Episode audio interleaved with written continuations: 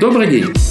Сегодня мы очередной раз пишем наш подкаст, нашу интернетуру. Мы говорим опять об интернете, о людях в интернете, об интернете как средстве социализации и так далее. В прошлый раз мы очень сильно-сильно-сильно пугали людей, и, вот э, Марк как-то вот очень так вот жестоко с ними поступил, они все были в ужасе, и поэтому просили нам таблетку от этой болезни, которую мы сами, можно сказать, вогнали в этот ужас.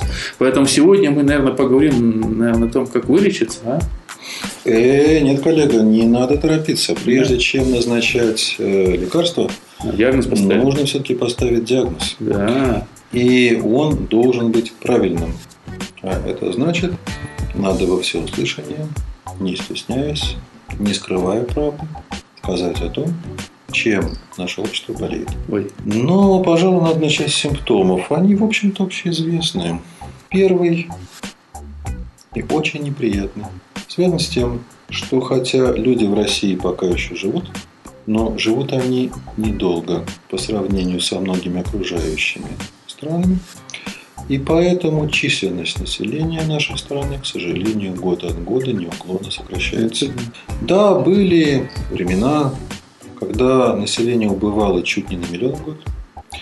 Сейчас, к счастью, эти темпы падения замедлились. И как бы типа того, за последние 8 лет с 2002 года, по данным последней переписи, население уменьшилось так всего лишь на 2 с лишним миллиона. Но для России это тоже очень и очень заметно. И главное, что все равно это продолжается сегодня и, к сожалению, будет продолжаться и завтра, и на много лет вперед. И когда мы говорим про продолжительность жизни, в конце концов, любая болезнь страшна не диагнозом, а прогнозом. В нашей стране действительно люди живут меньше, чем в соседних странах. Да, принято рапортовать торжественно о том, что продолжительность жизни несколько возросла на пару годиков в последнее время. Но тем не менее. Мужчины у нас живут 62 года, женщины 74, средняя продолжительность 68. Обратите внимание, эта разница между мужчинами и женщинами 12 mm-hmm. лет, она вовсе не заложена природой в мужском организме. Это в нашей стране мужики не доживают положенный срок. Причина? Первое – это нездоровый образ жизни. Понятно, каким способом а, наши мужики сокращают себе жизнь. Прям-таки только мужики, как-то мне кажется, это сомнительно. Гораздо больше. Раза в три больше, чем женщины. Угу. Второе, надо еще признать, что на самом деле, с точки зрения объективной науки, мужчины не такой уж сильный пол на все. Ну, это... Да, в некоторых моментах, связанных с физическим здоровьем, в частности, с риском сердечно-сосудистых заболеваний, женщины от природы более защищены, а мы, мужчины, более уязвимы. Даже если попытаться составить перечень очень известных фамилий, россиян, которые ушли из жизни в рассвете лет на пике творческой карьеры, замечательный Турчинский, угу. Андрей Краско. Да их много. А, да, очень много.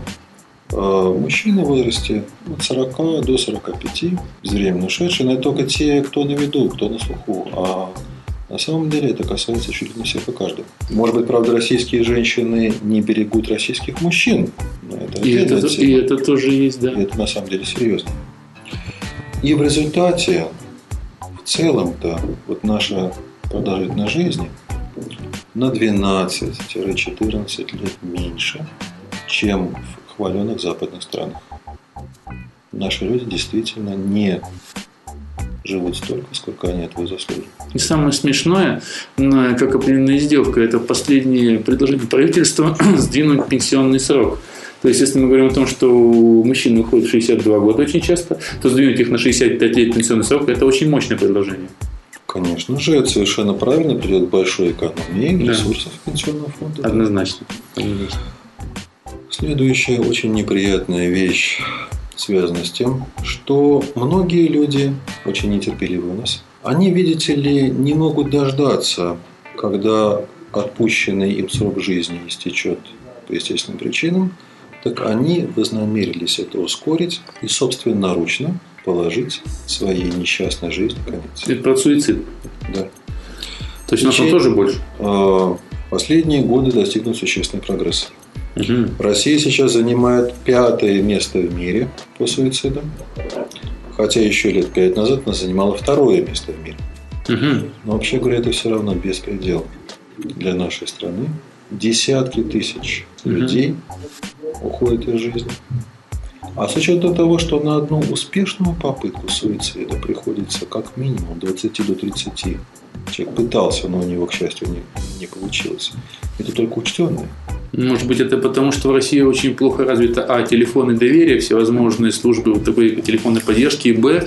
Институт э, психоаналитиков, психотерапевтов и так далее. Это ладно. Значит, я и мои коллеги, мы в нашей работе пытаемся что-то делать, да, конечно же, но проблема не только в том, что недостаточно этих средств помощи в масштабах общества, а действительно в том, что общество само больно. Потому что настроение нашего общества мрачное, падочническое, депрессивное. Потому что Россия, наше общество превращается в такую страну, в которой жить не хочется. Огромное количество людей мечтают только об одном – убежать отсюда куда-нибудь. Добрая половина теплые убегает. страны, да, и многие убегают. Большинство. Сейчас уже потянулся даже не средний класс, а ниже среднего. Потому что даже по собственному, так сказать, кругу общения, знаю, что потянулись люди, ну, пенсионеры, откровенные пенсионеры. Конечно же. И западные исследователи, например, автор очень известной книжки Эберштадт про то, что в России демографический кризис, он пишет. И этот кризис, оказывается, сравним с таким, который переживают страны, прошедшие через войну. Когда война закончилась, но еще потери не восполнены. У нас военный кризис мирного времени. Нас сравнивают с такой страной, как Ангола. Ну, так это По неудивительно. человеческим потерям.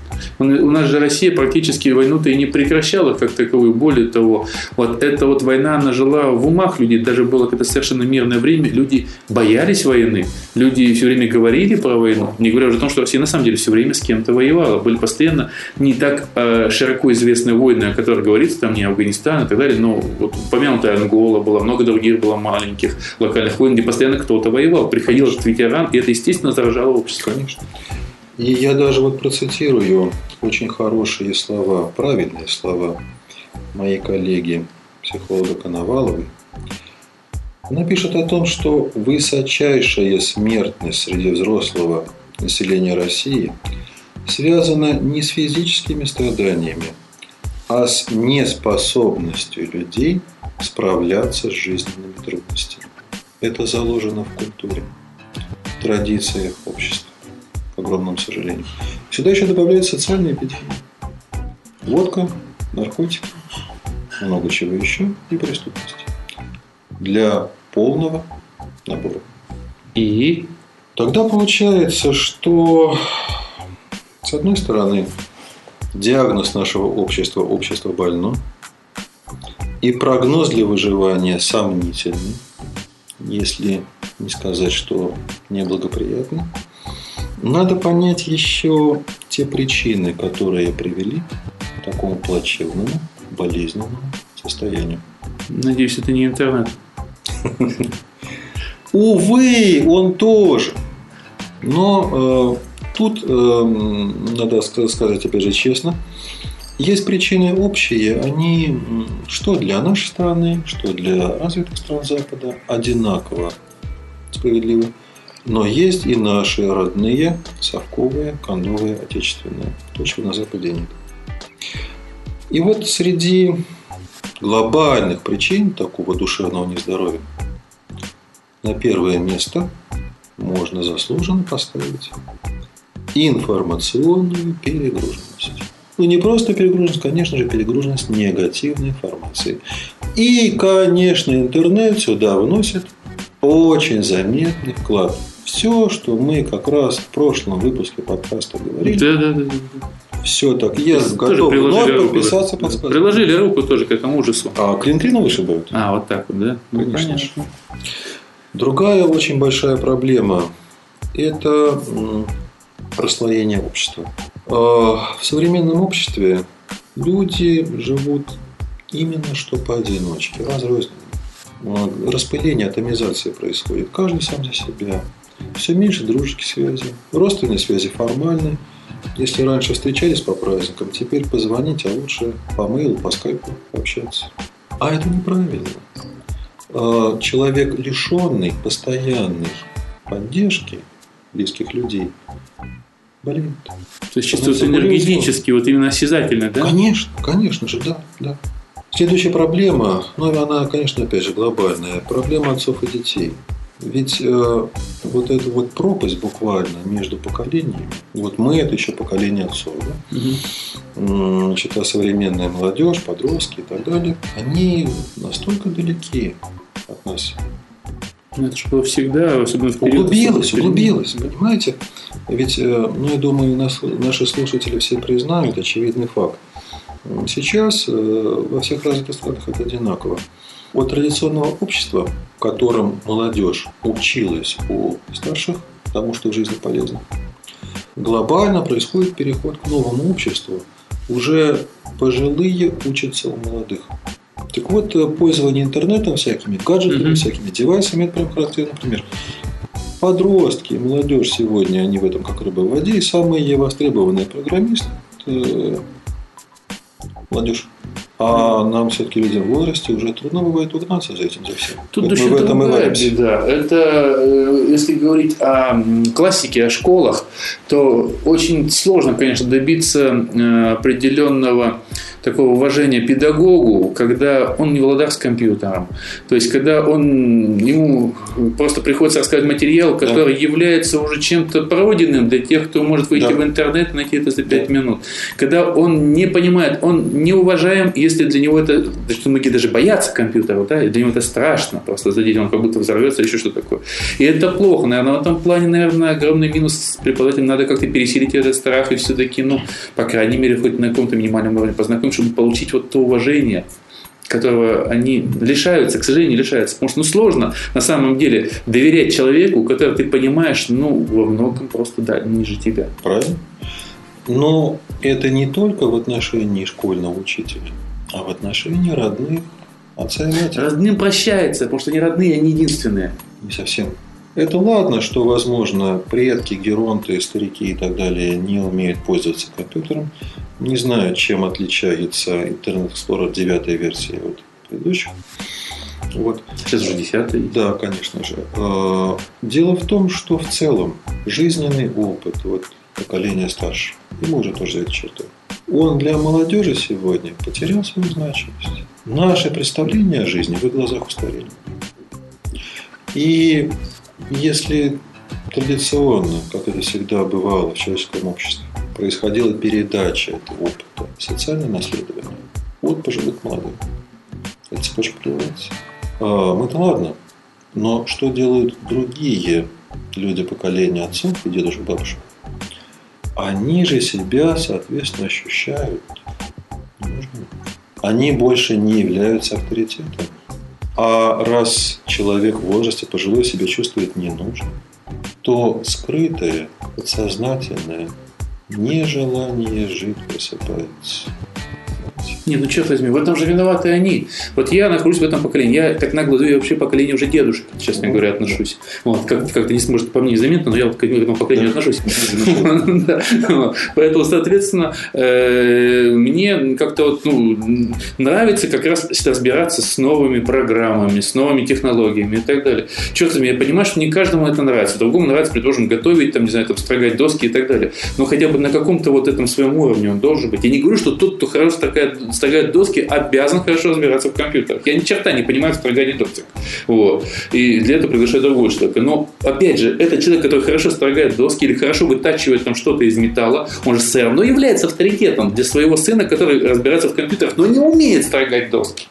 А тот, кто ни в чем не разбирается, именно он находится вот в этом положении, ведь я так понимаю, да, о котором было сказано. Вот в этом ненужности. Потому что он ни в чем на самом деле не разбирается. Может быть, проблема не в том, что дети поумнели, это классно. А в том, что просто э, слишком ни черта не знали вот эти вот поколения отцов, так называемых высшей советской власти, что они нифига не знали и не хотели знать, и не хотят сейчас. И что меня особо раздражает, вот это поколение, оно прется в бизнес, прется, не знаю, там, во власть, при этом все равно ни черта не знает, но пытается нравоучение читать, и типа раздражает как раз молодое поколение, которое знает, понимает, а им какие-то, извиняюсь, не знаю, там, дятлы пытаются, которые не понимают в компьютерах, которые крутят вот так вот, как дебилы iPad, заставили, заставили взять, самый уже Медведев заставил взять iPad, и те, как дебилы его крутят, показывают уже везде эти фотки были, и не знают, что это такое, и куда его деть себе, да? Ну, Должен извините. только сделать одну ремарку, что во власть традиционно идут люди, которые не умеют заниматься чем-то практически полезным. Ну, то есть они не будут ну, это, это, для, это для, для всех стран. Ну, так нет, а такого, это же касается всего. Это касается школьного учителя. Ну, извините, ну какого черта ты, Марья Ивановна, не можешь выучить хотя бы Word с Excel? А? Ну, несложно. Ты же выучила, там, не знаю, там, историю КПСС, которую ты преподавала, да, тебе преподаешь почему-то маркетинг. Вот. Э, ну, выучи ты Word с Excel уже, а? Несложно это. Это несложно. Реально за вечер можно сделать. Вот. Выучи подключение к интернету, там, примитивное, VPN-овское. Ну, черт возьми, да, диалог диалог выучен ходу конец. Хотя, наверное, диалог сложнее верно. То есть, ну, это все несложно. Наверное, это все-таки какая-то, черт возьми, лень. И это тоже. Ну, И эта лень прогрессирует. Это такой возрастной ну, не склонен я вот это вот жалеть, потому что э, есть хорошие примеры. Вот я не люблю музыканта Виль Токарева, ну, черт возьми, не, не, то, что, извиняюсь, по-русски говоря, не западло ему было в 70 лет обучиться пользованию интернета, завести свой блог и начать в него писать. В 70 лет. Ну, как тоже человек творческий. Да плевать, разные люди есть. Я просто знаю людей, которые, с одной стороны, довольно-таки молодые творческие люди, да. ну, но дикие, будем так говорить. Для них вообще очень страшно там это все в интернете, и в лучшем случае двумя пальцами там что-то напивают, да. Вот. А есть люди, которым уже очень много лет, вот у меня был один хороший знакомый, к сожалению, давно с ним не общаюсь, он работал в одной очень известной социологической конторе. Вот, ему было на тот момент, когда он с ним был общались, 67 лет. Он был активнейший пользователь интернета во всех формах и так далее. Он там просто, он, он делал там свою работу как социолог. Ну, он же тоже вчера ничего этого не знал. Ну, это он же своей головой поработал, у него точно такой же мозг, у него точно такой же возраст, ну, точно такой же, уже с точки зрения социологии, мертвый человек. То есть, ну, ну при этом ведь, ну, вот как-то пересилил. Не могу я оправдать этих людей. Пример достойный подражания. Ну, не могу я оправдать. Нет, я еще раз говорю, что я не говорю, что человек, который хорошо выращивает цветы, хорошо, там, строит дома, он не обязан. Вот, он, потому что он уже что-то делает хорошо. Но если ты ничего не делаешь хорошо, то цена тебе ноль. Ну, страдай тогда от этого, черт возьми. Не жалко тебе ибо грязь ты под ногами. А если ты что-то делаешь хорошо, то ты не можешь не быть авторитетом для своего продвинутого сына, внука и так далее, потому что ты что-то делаешь хорошо, и он понимает, что он тогда, он может программировать хорошо. Да и нет для многих наших сверстников то, что они делают хорошо в глазах молодого поколения, не востребовано. Ну, значит, не делать это нехорошо, либо делать какую-то совершенно ненужную вещь. Ну, вопросов много. Но это бы ладно, это общее сказать, для всех обществ одинаковой причины. У нас еще свои родные есть. И здесь я на первое место должен поставить то, что в нашем стране, э, в нашем обществе сломанные жизненные ориентиры. Когда-то мы жили ради одного светлого будущего.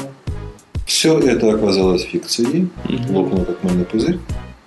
Сейчас вообще многие люди не знают, для чего они живут.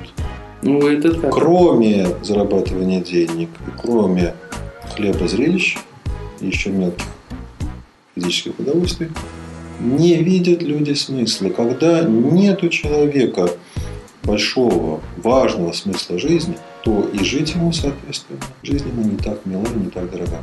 Ну, это так, и даже это не разговор не только каких-то коммунистах, которые строили на светлое будущее, а о многих людях из общества. Каждый имел свое какое-то представление о том, что он должен делать.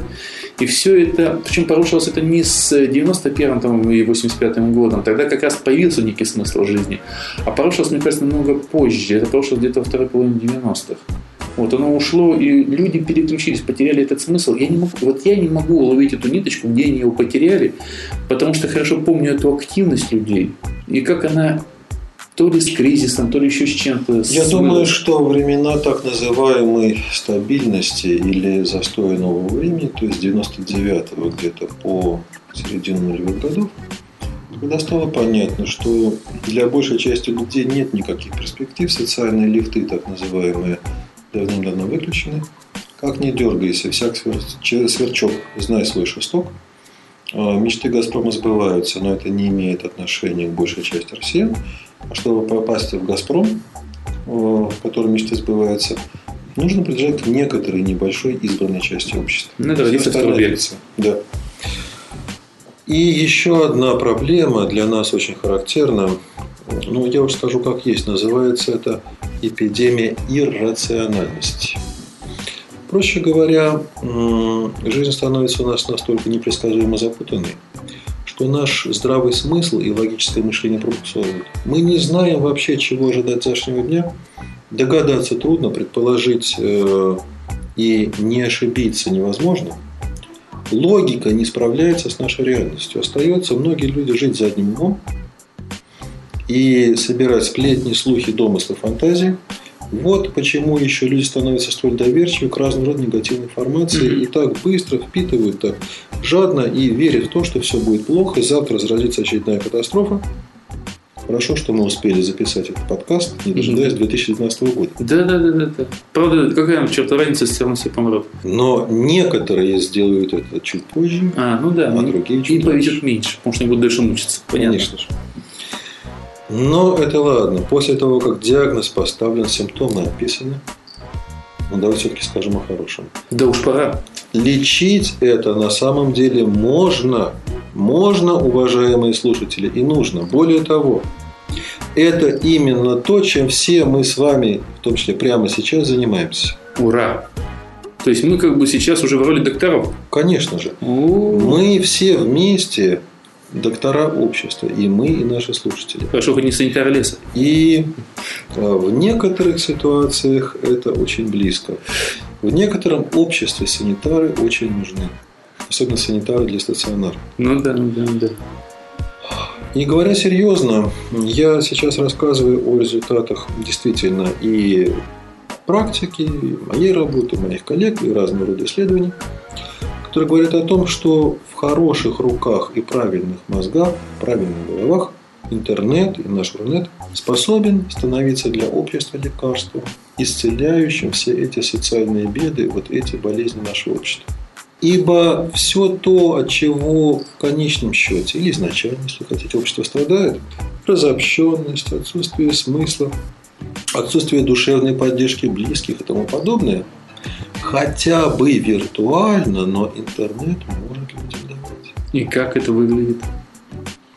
А это заочное общение, общение с единомышленником по интересам. Это любые формы постоянного интернет-общения в блогах, сетях, на форумах, регулярные подкасты или разного рода вебинары и так далее в видеоформате. Когда да. мы говорим, что проблемы общества вырастают из, из разобщенности, да, но мы... И нет, и нет вокруг людей, близких э, по духу, с которыми соединяет общность интересов. Ну, буквально пять минут назад там, или там именно в говорили, что да, это именно, мало да. этого, что надо живое общение. Да, но и в интернете хотя бы можно, хотя бы в виртуальном формате это найти. Mm-hmm. Это не заменяет живое общение на 100%, но опять же, как показывают серьезные работы. Есть даже сегодня книжечка даже о психологии жителей Рунета. Когда человек долго общается через интернет, он вовлекается в это эмоционально, и общение, пусть виртуальное, становится источником живых реальных эмоций. Это есть. Кроме того, да, конечно же, когда у человека имеется дефицит личного жизненного смысла, это большая проблема, но когда люди сбиваются в кучку хотя бы сообщества в интернете, какая-то группа в сети, у них вместе на основе общего интереса этот смысл появляется. Раз другим нужно то же, что и мне, значит то, что мне нужно, важно, значимо, признано. И в этом есть ценный жизненный смысл. Ну и, конечно же, интернет – это на самом деле с моей точки зрения, э, я говорю профессиональной, очень узко, да, цеховая позиция. Да. Узкая цеховая позиция. Интернет – это такая глобальная психотерапевтическая приемная, она же исповедание, где люди без проблем облегчают душу. О да, тут же может сплошным анонимом быть, как говорится. И может спокойно, как в настоящей, там, не знаю, католической исповедальне говорить все, что угодно. Конечно. Спокойно потом уйти, и все, знаешь, что не будет последствий теме. Понятно, что это можно разными способами. Можно действительно облегчить душу и рассказать о наболевшем, пользуясь э, псевдонимностью, а, и получить поддержку и прямое одобрение. Все нормально, и все, все твои беды завершатся. Сейчас черная полоса будет светлой. И косвенную поддержку, которая заключается в том, что когда человек видит, он не одинок в своих проблемах, у других тоже похожие трудности, но все справляются, все выживают, и у него, значит, есть шансы, все в конечном счете будет хорошо. И порой эта поддержка как самая важная. Правда, некоторые юзеры Рунета, надо признать, мы об этом говорили тоже подробно в выпуске о троллях, mm облегчают свою душу тем, что облегчаются на остальных пользователей, себе настроение повышают, другим портят. Но, к сожалению, в любой рунетовской бочке виртуального меда есть, конечно же, и примесь дегтя, но как-то уже мы с этим научились справляться.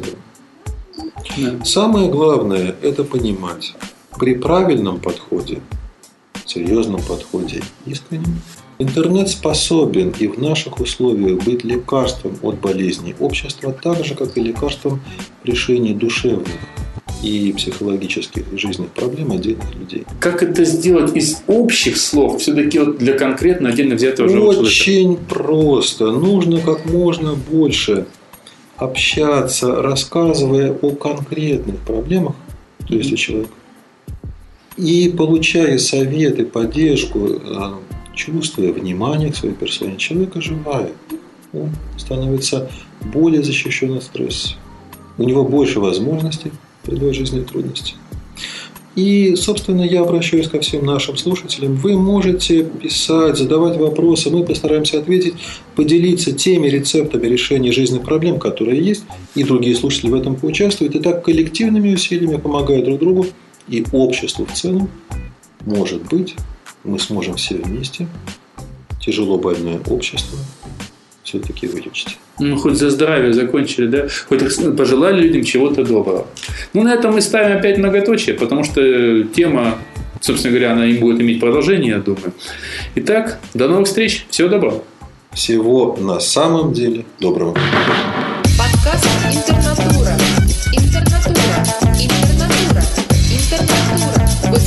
Подкаст Интернатура.